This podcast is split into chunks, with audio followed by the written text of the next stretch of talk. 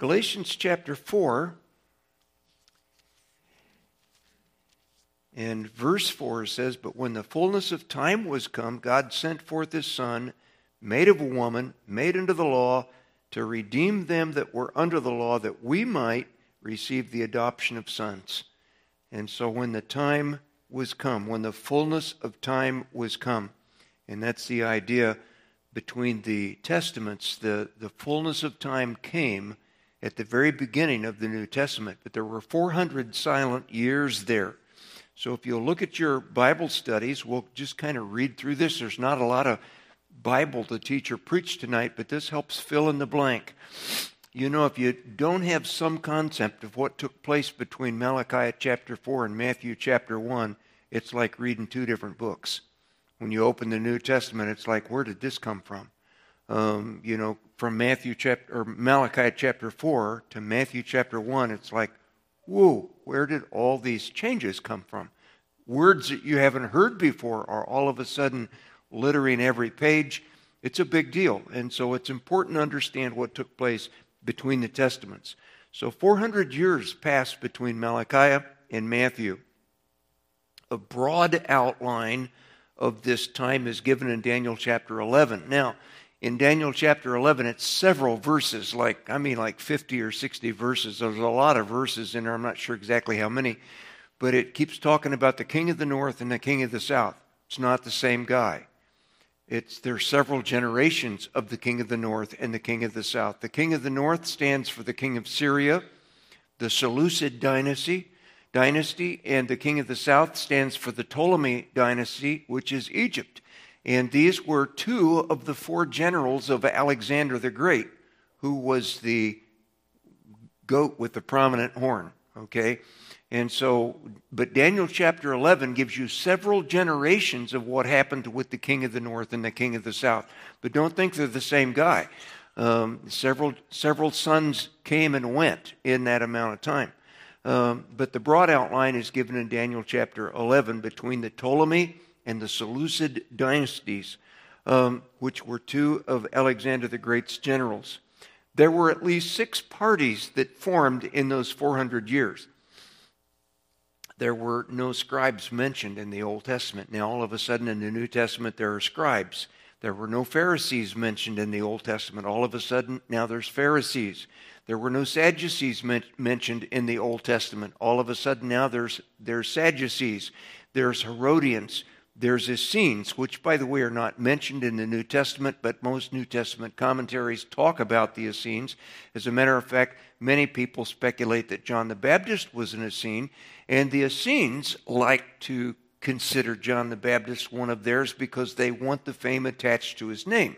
Um, but the truth is, I have been in Qumran where the Essenes met, and uh, the tour guide said, There's no proof John the Baptist was ever even here. And so, no proof that John the Baptist was an Essene at all. Um, we'll talk a little more about them later. Then there were the Zealots. One of the disciples, as a matter of fact, was a zealot. Uh, he was a political zealot, a nationalist, insurrectionist, and uh, a guy that took matters in his own hand. He, he uh, carried the little blade with him, the Sicarii blade, where he could assassinate people at will and uh, and and he thought he was doing God a service, you know, to to stab a Roman uh, if it was a Roman official and he could kill him. Why he thought that was a, a favor that he was doing to God, and so there were at least six parties that developed during this 400 years. And matter of fact, most of those six parties developed during the second half of the 400 years, not the first half. It was like in the last 200 years before Jesus came that these parties developed the use of the Hebrew language declined. Um, Greek and Aramaic became the trade languages of the day, and largely this is because the world powers changed.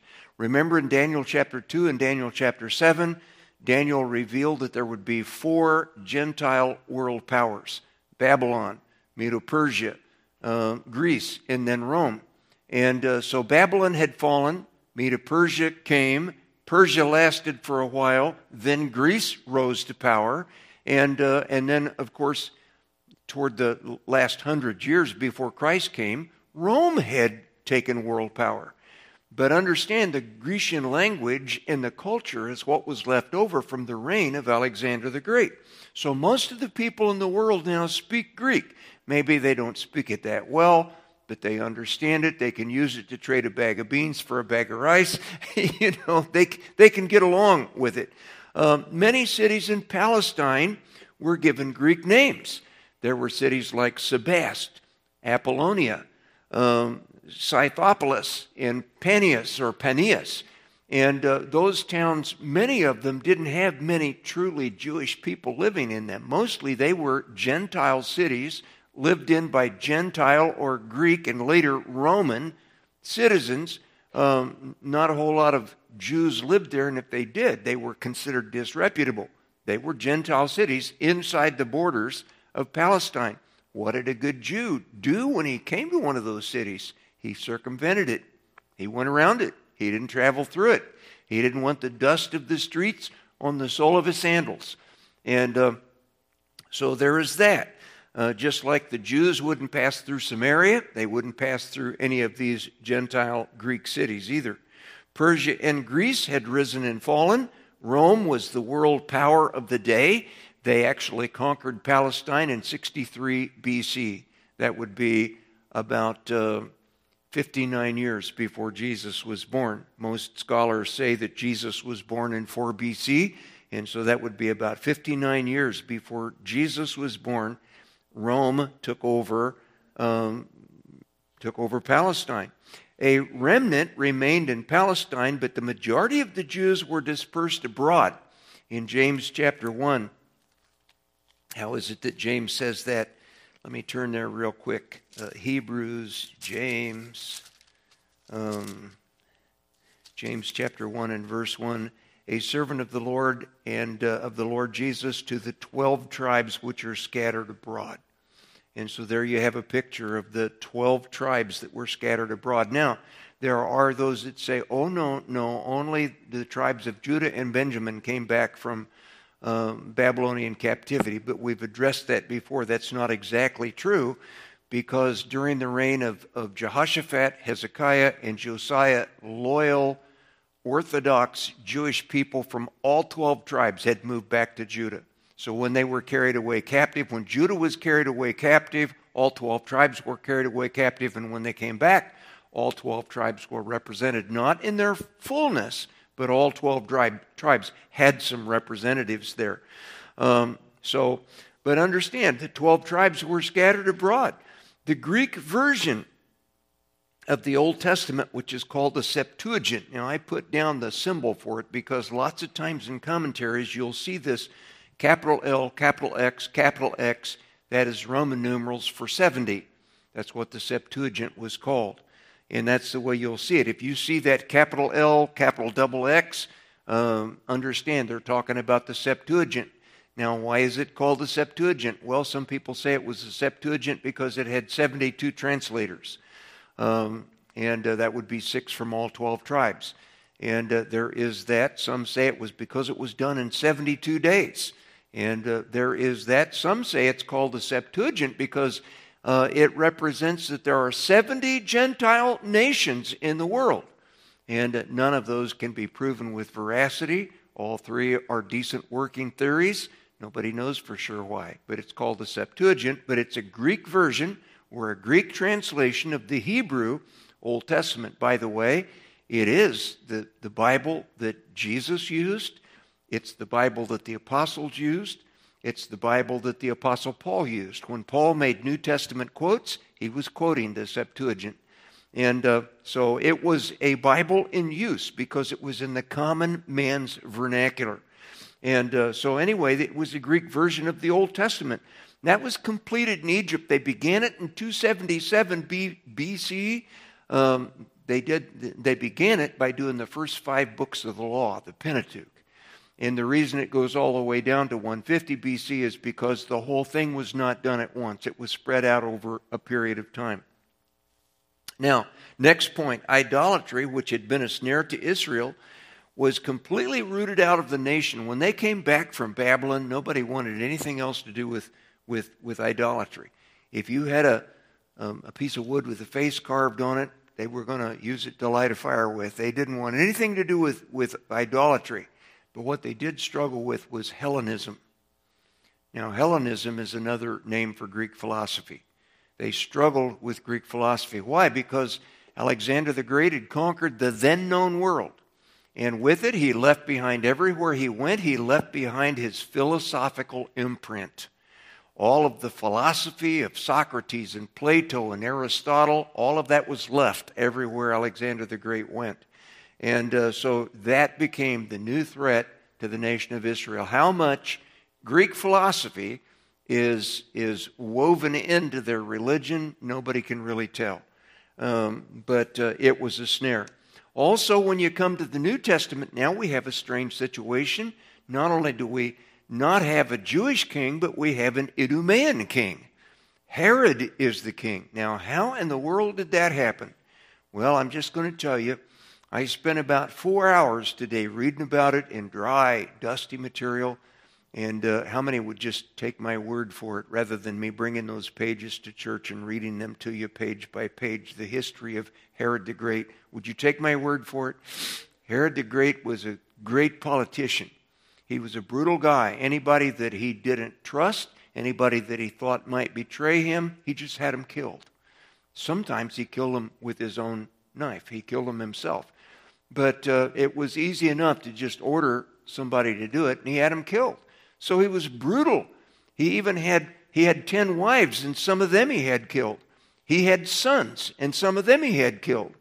One of the Caesars said, I'd rather be his hog than his son because Herod, an Idumean, was like a Jew in that he wouldn't eat pork. And so his hog is safer than his son is. Do you get the picture? Um, Herod wouldn't think of killing a hog but he would for sure, as the world, kill a son uh, if he thought the son was maybe going to betray him. And so now, all of a sudden in Matthew, you come and you find out not only is Israel back in the land from captivity to Babylon, not only that, they've rebuilt the temple, they've, they've rebuilt the walls. As a matter of fact, the walls have been destroyed again and rebuilt again when you come back in Matthew. But now they have a king that's not a Jew, he is an Idumean.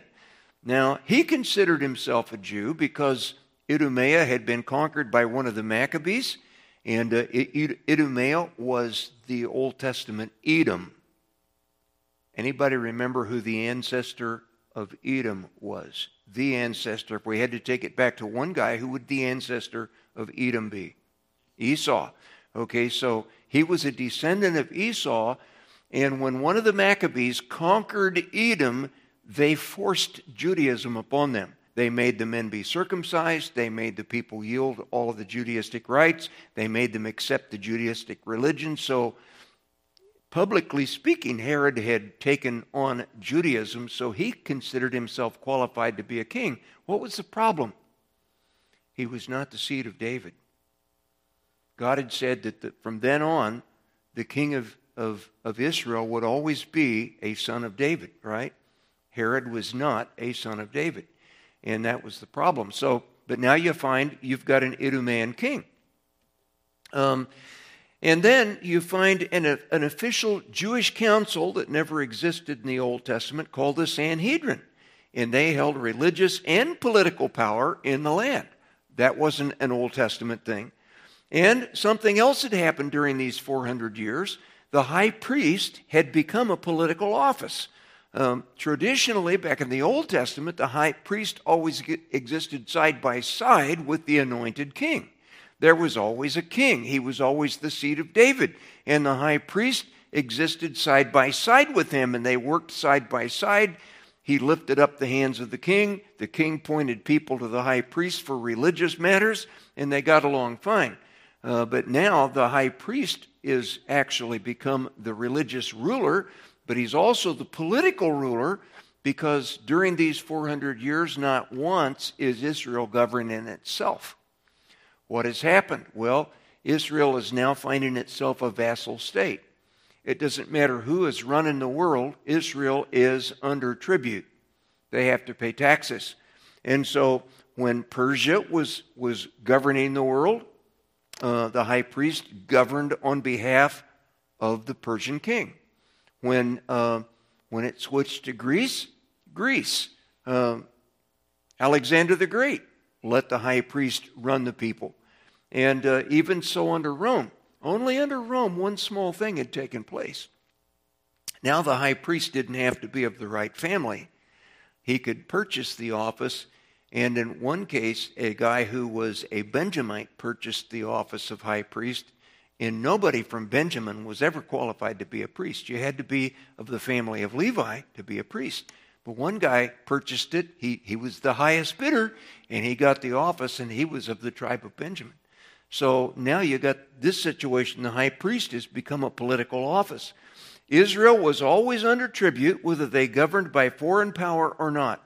Even when they appeared to be an independent state, they always had to pay taxes to somebody. And when you have to pay taxes, you're no longer independent. Um, and so that's the situation with the nation of Israel. Uh, Zerubbabel's temple was replaced with Herod's temple. Now, actually, it was the same temple, but it was remodeled in such a way and to such a degree that it looked like a brand new deal. And uh, Herod was so unpopular with the people. But, you know, have you ever seen a guy like that that was a beast and yet he wanted to be so popular? He wanted everybody to love him, and yet nobody could love him because he was just a beast. And so he set out, I know how I'll get the people to love me. I will remodel their temple. I will make it a place to be loved and honored and respected. I will pour billions of dollars into it and they will love me. Well, they appreciated the temple, but nobody ever really did love Herod the Great. As a matter of fact, when he died, people were kind of on holiday. You know, it was like good riddance. Um, praise the Lord for that. And so, but anyway, Zerubbabel's temple was replaced with Herod's temple. Now, he began this remodeling process in 17 BC. And uh, he died before it was finished, by the way, but it was not finished until 66 AD. Now, what happened four years later? Four years later, Jerusalem fell to Titus the Roman general. And when Jerusalem fell, what also fell? The temple was destroyed. And so when Herod finally got it finished, and the kings who followed him up finally got this project finished, four years later it was destroyed. Um, another, another new thing that you find in the New Testament that you never saw in the Old was a thing called a synagogue. Uh, did this ever occur to you? Why didn't we read about synagogues in the Old Testament? Um, and yet in the New Testament, you know, every city seems to have one. Uh, as a matter of fact, I'll point out to you later that synago- synagogues could exist anywhere there were 10 heads of households that were responsible for the financing. And uh, so you didn't have to have a big town. If you had if you had a, a town that had 10 active heads of household, you could have a synagogue. And uh, they governed themselves. It was a uh, self governing institution. Um, and uh, by the way, there were places of not only worship but learning. Um, the Orthodox Jews considered learning your chief function in life, more important than making your living, more important than feeding your family, more important than having a roof over your head, more important than, than uh, having clothes on their backs. And more important than any of that was learning the Old Testament law. And so the synagogues were provided for that. They also had provided a system of education. This is really interesting. Um, in Edersheim's book on the, on the life and times of Christ the Messiah, he goes into great detail about how Jesus would have been educated. You know, Jesus and the disciples, the, the Pharisees said they were unlettered men, meaning that they didn't consider them educated. But that doesn't mean they couldn't read. It doesn't mean they couldn't do arithmetic. It doesn't mean that they were ignorant. It means that they had not been to the same schools that gave the same degrees that the Pharisees had. Um, the Pharisees had either been to the school of Hillel or Shammai, and they had a big certificate to hang on their wall to show that they had graduated with honors from either Hillel or Shammai. Jesus had no such letter. Did not mean he was a dummy, okay? One guy said, just because I speak with an accent doesn't mean I think with an accent, okay? Understand that uh, um, lots of people have taught themselves. One of our presidents was a self educated man, Abraham Lincoln, taught himself and taught himself quite well. And so pay attention to that. History. Let's go to history. Dispersion had scattered Jews throughout the Persian Empire, and in many cases, they were more like colonists than captives. They might have been carried away captive, but uh, you say, well, what did these world rulers have to gain by carrying away 100,000 people captive? Well, if you read history and, and philosophy, what they were trying to do was every guy was trying to build a world empire, and to get, get a world empire, I've got to get all the people to think alike. And the way I do that is inter, intermingle them. So I'm going to take some people from over here and plant them over here. I'm going to take some people from over here and plant them over here. And hopefully their ideologies will begin to merge. That was what was behind it. And so uh, also, you, you got some slave labor out of those people that you carried away captive as well. Many of those wonders of the world were built with thousands of hours of slave labor. Um, and so, but understand, uh, they, were, they were allowed to colonize. Many of them did quite well. Uh, eventually, many became prominent people in foreign lands. Look how well Daniel did. Look how well Hananiah, Azariah, and uh, Mishael did. Look how well Esther did. Lots of people did really well in Persia. And, and Persia was not the only place where people were carried captive. In 333 BC, Alexander brought Syria under his control. Well, you got to understand that Palestine was under Syria's control. So when he conquered Syria, he also conquered Palestine and merged it into Greece. After Alexander's death, Syria and Egypt battled back and forth for control of the region. Why was this? Alexander had no son. Well, he had an infant son, but he didn't last long because he was poisoned. Alexander had had another son who was poisoned. Um, and so it was not really a healthy thing to be the, in the family of a king where you might be heir to the throne because you were a sitting duck to be knocked off if you got in the way of somebody's ambitions.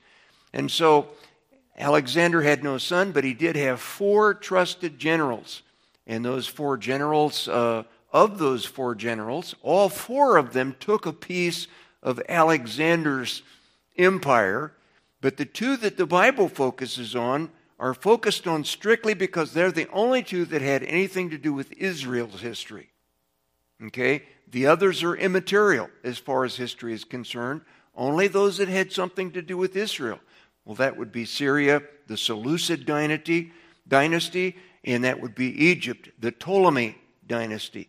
And uh, so, anyway, that's why Syria and Egypt battled back and forth. Now, get this Syria was north of Israel, Egypt was south of Israel. So, guess where all the fighting took place? Israel was the meeting ground, it was the staging ground. That's where all the fighting took place. And so, Israel was really important to both Egypt and Syria. And uh, so the king, king uh, the Syrian king Antiochus IV, and by the way, he was about the fourth down the line. Uh, his name was Epiphanes, persecuted the Jews and provoked the revolt of the Maccabees, who led the Jews in a struggle for independence for about 30 some years or 20 some years, from 167 BC to 141 BC. And uh, so Antiochus Epiphanes, by the way, is the personality in the Old Testament he was considered a, a horn, okay? And Antiochus Epiphanes was the Old Testament type of Antichrist. And the tribulation that he put Jerusalem through and Israel through was a type of the great tribulation that will take place in the last days. And so Antiochus Epiphanes becomes an important character in that he typifies Antichrist. How did he do that? Well, he conquered Jerusalem not only did he conquer Jerusalem, but he entered the temple. And he went into not only the holy place, but the Holy of Holies, and uh, put a statue of himself there. At least it's believed that it was a statue of himself. It was a bearded God. And he sacrificed a hog on the altar and desecrated the altar in Jerusalem. And this made the Maccabees furious. They raised an army and attacked him and eventually drove him out. So the descendants of the Maccabees, they were called the Hasmoneans, uh, ruled until 63 BC when Pompey, who was of Rome, conquered Palestine for Rome. Caesar Augustus appointed Herod the Great king after the Battle of Actium in 31 BC. Now, he appointed him king, but to be king, you, it, it goes without saying, you got to win your territory. So Herod took an army and went back to Palestine because a group called the Parthians from the other side of Persia had come and taken over Jerusalem. And so for Herod to be king, he was appointed king if you can keep it. If you can take it and if you can keep it, you can be king. That's basically what Caesar told him. And so Herod did. He, he achieved in war um, by, by running the Parthians back home where they came from and taking over Palestine, and, and he became, became the king in Palestine. As a matter of fact, Herod the Great eventually ruled in Judea, um, Samaria, Galilee, even as far east as Persia and Idumea. He was the one that slaughtered the innocents following the birth of Christ in Matthew chapter 2, verses 16 through 18. Remember, he was trying to kill the real king of the Jews. Um, and so uh, that was Herod. He built a new temple, which took 85 years to construct and finally was finished in 66 AD. Now let's look at the sects and parties because probably more than anything else, this will affect um, what goes on in the New Testament as we read and study the New Testament, as we go book by book through the New Testament. The scribes were esteemed by the Jews. Why? Because they were basically, you have to understand the job that they did every day was copying Scripture.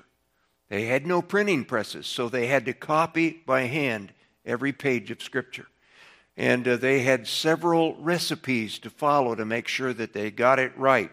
I mean, everything from one guy proofreading another guy to uh, counting the number of images on a line or characters on a line and counting the number of characters on a page. Uh, and then you hand it to somebody else and he does the same count. You both have to have the same number before you can go to bed at night. You know, it's, it was really a science that they had. But they spent most of their time copying Scripture, but because of that, they became the interpreters and teachers of the Scriptures or of the law. They came into prominence after the return of the captives from Babylon. You don't hear too much about the scribes uh, in the Old Testament because they hadn't risen to prominence yet. These men were bitterly opposed to Christ because they only saw one half of the Messiah in Scripture. They saw the king half, they saw the, the kingly half, they saw the royal half. They didn't see the suffering Savior half of those prophecies. And uh, so they were bitterly opposed to Christ.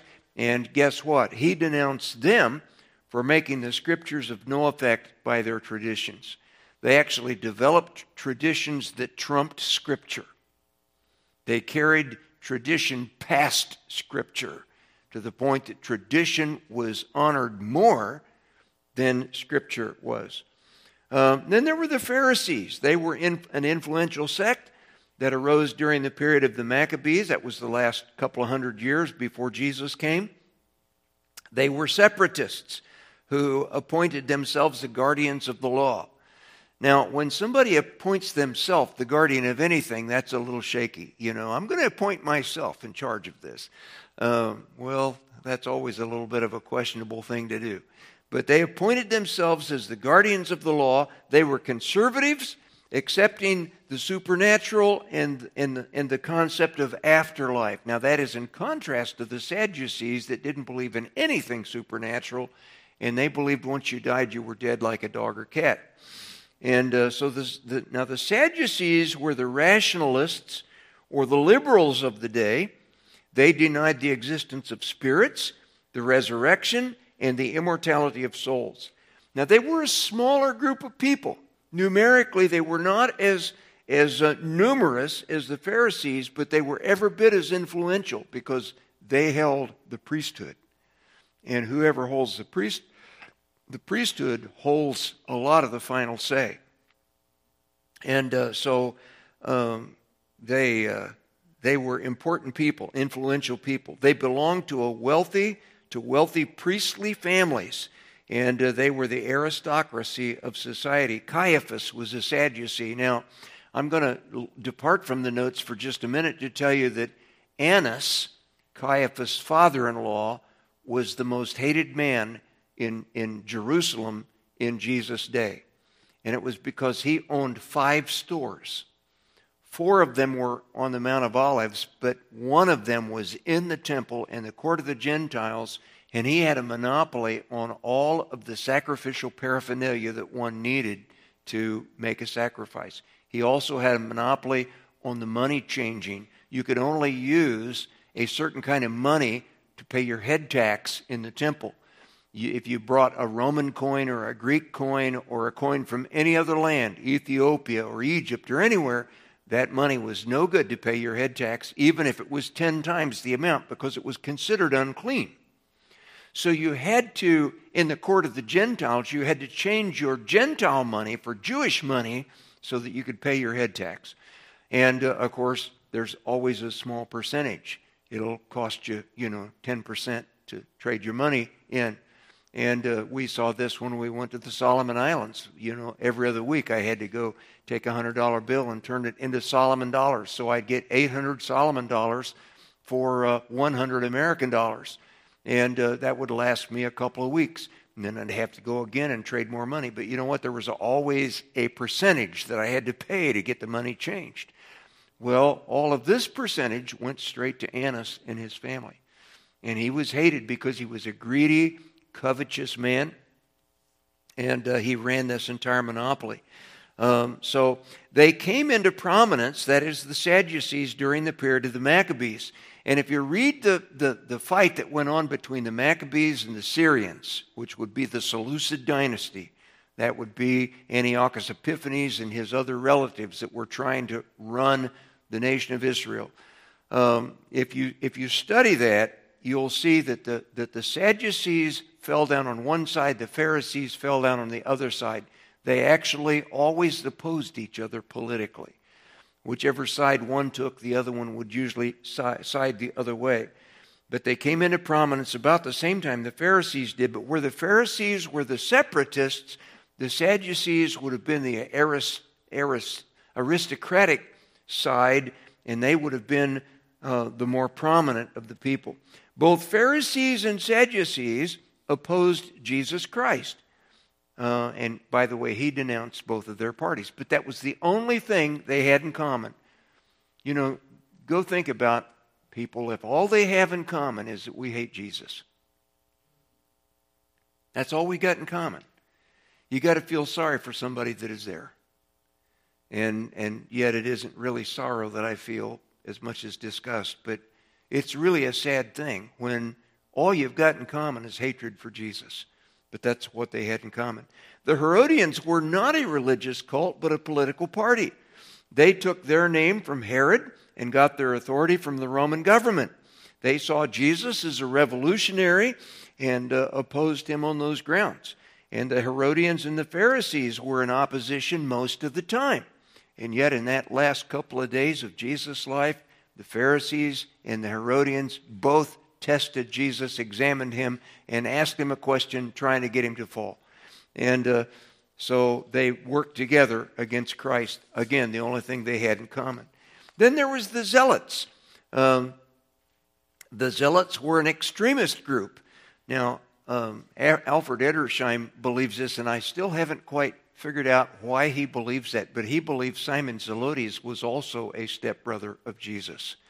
That Jesus actually had uh, stepbrothers and cousins both that followed him. He believes that four of the disciples were cousins, and Simon Zelotes was a stepbrother of Jesus, and so Simon Zelotes was actually Jesus' brother. Um, and I've read what he said, but the logic never connected. Have you ever read something like that? I saw what he said, but I didn't figure out what he was thinking. Um, anyway, uh, the, the Zealots were an extremist group. They were fanatical. They carried assassin's knives called Sicarii. Um, and they were defenders of the theocracy and they engaged in terrorism. It was fine if they slit a guy's throat in the dark alley on Main, off of Main Street. It was fine if they stabbed somebody between the fifth rib and the sixth rib. It was fine if, as long as he was a Roman. Um, we'll, we'll do him in. We're doing God a favor. That was the zealots' thinking. By the way, it was their thinking, their insurrection, that brought the destruction of 70 AD, uh, which is exactly what the Sadducees were trying to avoid. Um, and then the Sanhedrin, this is kind of interesting, was the supreme uh, civil and religious body within the Jewish nation. The president of the Sanhedrin was uh, the high priest. And uh, you only needed 23 members to compose a quorum, so you could do business with 23 members. So, what's that saying? That's saying even though it was an unofficial meeting that night that they voted to kill Jesus, 23 people is all that had to be there. So Joseph of Arimathea did not have to be there. Nicodemus didn't have to be there for the council to be represented. 23 guys is all they needed. They came into existence during the Greek period of Palestinian history. They dissolved during the Maccabean revolt, uh, but then they were restored after that struggle was over. Now, this is interesting. They were granted the right by the Roman government to pass the sentence of death, but they were not granted the power to execute it. So they, they were given the power to say, we can find this man guilty of a capital sentence, but they had to take him to the Romans to be actually executed which is what they did with Jesus. Um, Christ, Peter, John, um, Stephen, they were all tried by the Sanhedrin court. Then we come to the synagogues. Synagogues were instituted during the Babylonian captivity. Now understand this their temple had been destroyed. So, with no temple in which to worship, Jews began meeting in small assemblies to, for worship and religious instruction. Again, they were not just thinking of themselves, but their children. We cannot let our children grow up dumb in this pagan world. We've got to educate our children. And so the synagogue was the answer to that question. Understand, not everything in the Bible that is unscriptural is anti scriptural. Does that make sense?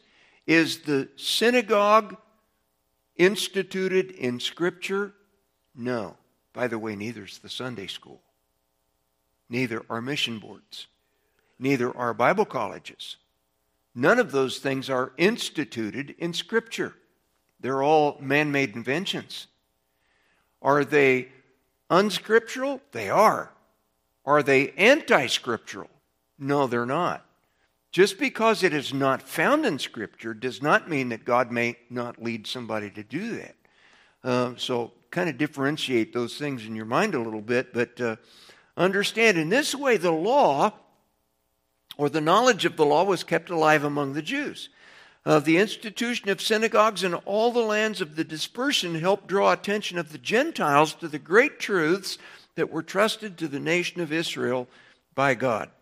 Um, a synagogue could be established anywhere where 10 responsible heads of households lived, and each synagogue was autonomous in government. They elected their own rulers and their own leaders. By the way, um, much of the, of the thinking of the local church came from the practice of the synagogue.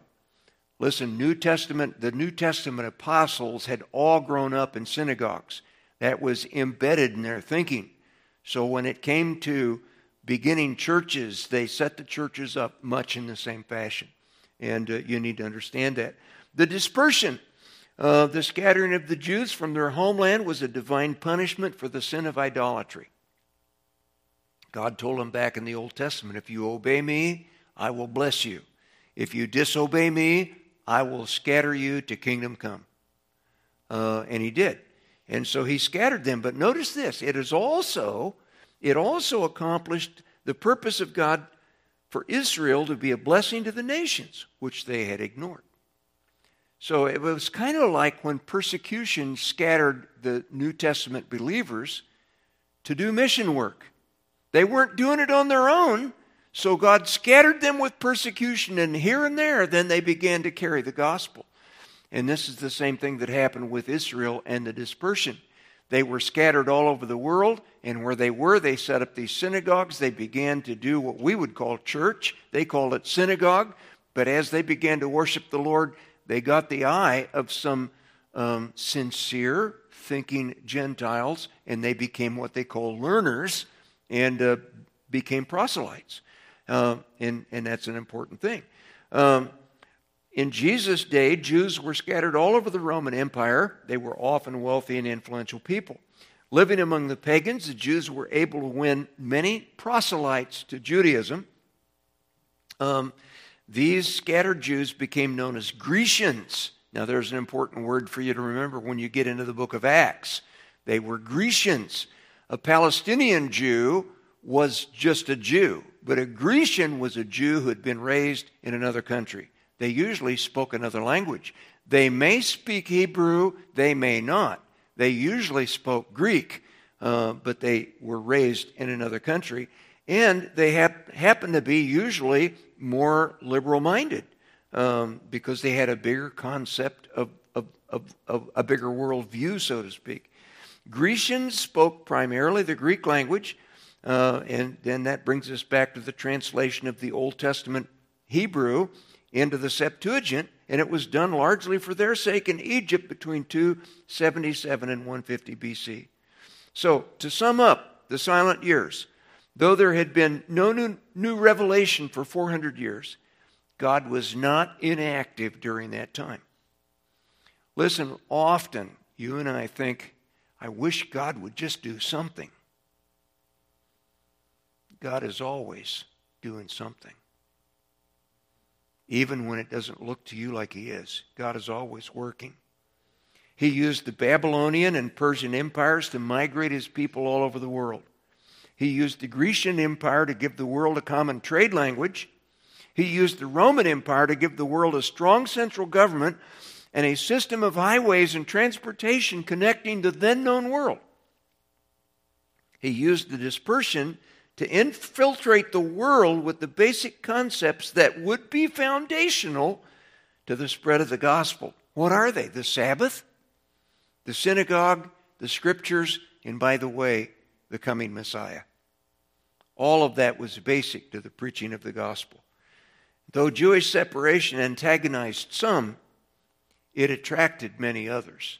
Now remember this sometimes you get to thinking, you know, if I live a separated Christian life, that's going to offend a lot of people. And it will, probably will. But there's other people that have a sincere mindedness in their heart that'll look at that and say, I respect that man for his position. I respect him for his stand. And it will draw those who have a sincere desire to follow the Lord. It may offend some, but it'll draw others if you take your stand for him. Uh, at the same time, all of these events were developing, hundreds of thousands of people were realizing the emptiness of their pagan religion. And uh, so that brings us to the last verse. But when the fullness of time was come, God sent forth his Son, made of a woman, made under the law, to redeem them that were under the law, that we might receive